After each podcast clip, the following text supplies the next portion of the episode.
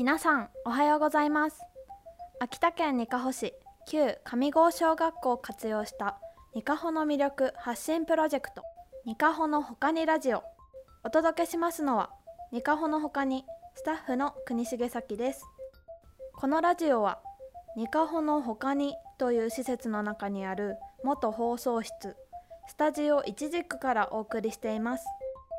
地域おこし協力隊としてにかほ市に移住したばかりの私が毎週にかほの魅力について発信する番組です。ということで今日私がにかほの他にお住まいの方にご紹介したいのは象潟の岩牡蠣。岩牡蠣はにかほの夏の風物詩と言っても過言ではないくらいみんなが待ち望む夏のお楽しみといった感じですね。国内で流通している牡蠣は主に2種類。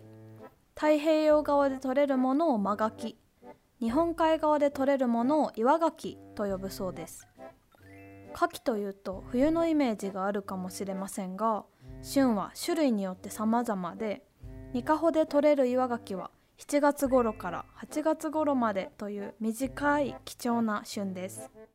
漁師さんたちが素潜りで水中にある岩に張り付いた牡蠣をかきおこしと呼ばれるトンカチのような道具で剥がすという取り方で、漁に出られる日も天候に左右されるということもあり、まさに海の恵みです。私はにかほに来て初めて岩牡蠣を食べたんですが、飲み込むたびに飲み込んじゃったってもったいない気持ちになるぐらい甘さとうまみが口の中に広がる美味しさでした。身は大きくてトロットロなので、もうお箸で持つの緊張するぐらいなんですね。でそれをこぼさないように一口で食べる幸せっていうのがもうこの上ない喜びって感じでした。象潟で採れる岩牡蠣が美味しいのには秘密があるんです。鳥海山の伏流水が流れ込むにかほ市の海。鳥海山に降り注いだ雨や雪が鳥海山の豊かな土壌を通過する際に森の養分をたっぷりと含んで、それが伏流水として海に流れ込むんです。その栄養たっぷりの水が美味しい岩牡蠣を育てているんですね。岩牡蠣の産地として象潟は全国でも指折り。象潟にある道の駅ねむの丘では新鮮な岩牡蠣を食べられるということで、特に週末には大勢の人でにぎわっています。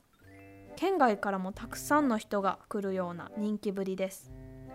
他にも国道7号線沿いの秋田商店さんや象潟駅近くの魚屋ひでさんでも岩牡蠣の取り扱いがあります。生の牡蠣が食べられるということは、それだけ海がきれいな証拠なんですよね。牡蠣の美味しさを味わいながら海を大切にしたいなと思いました。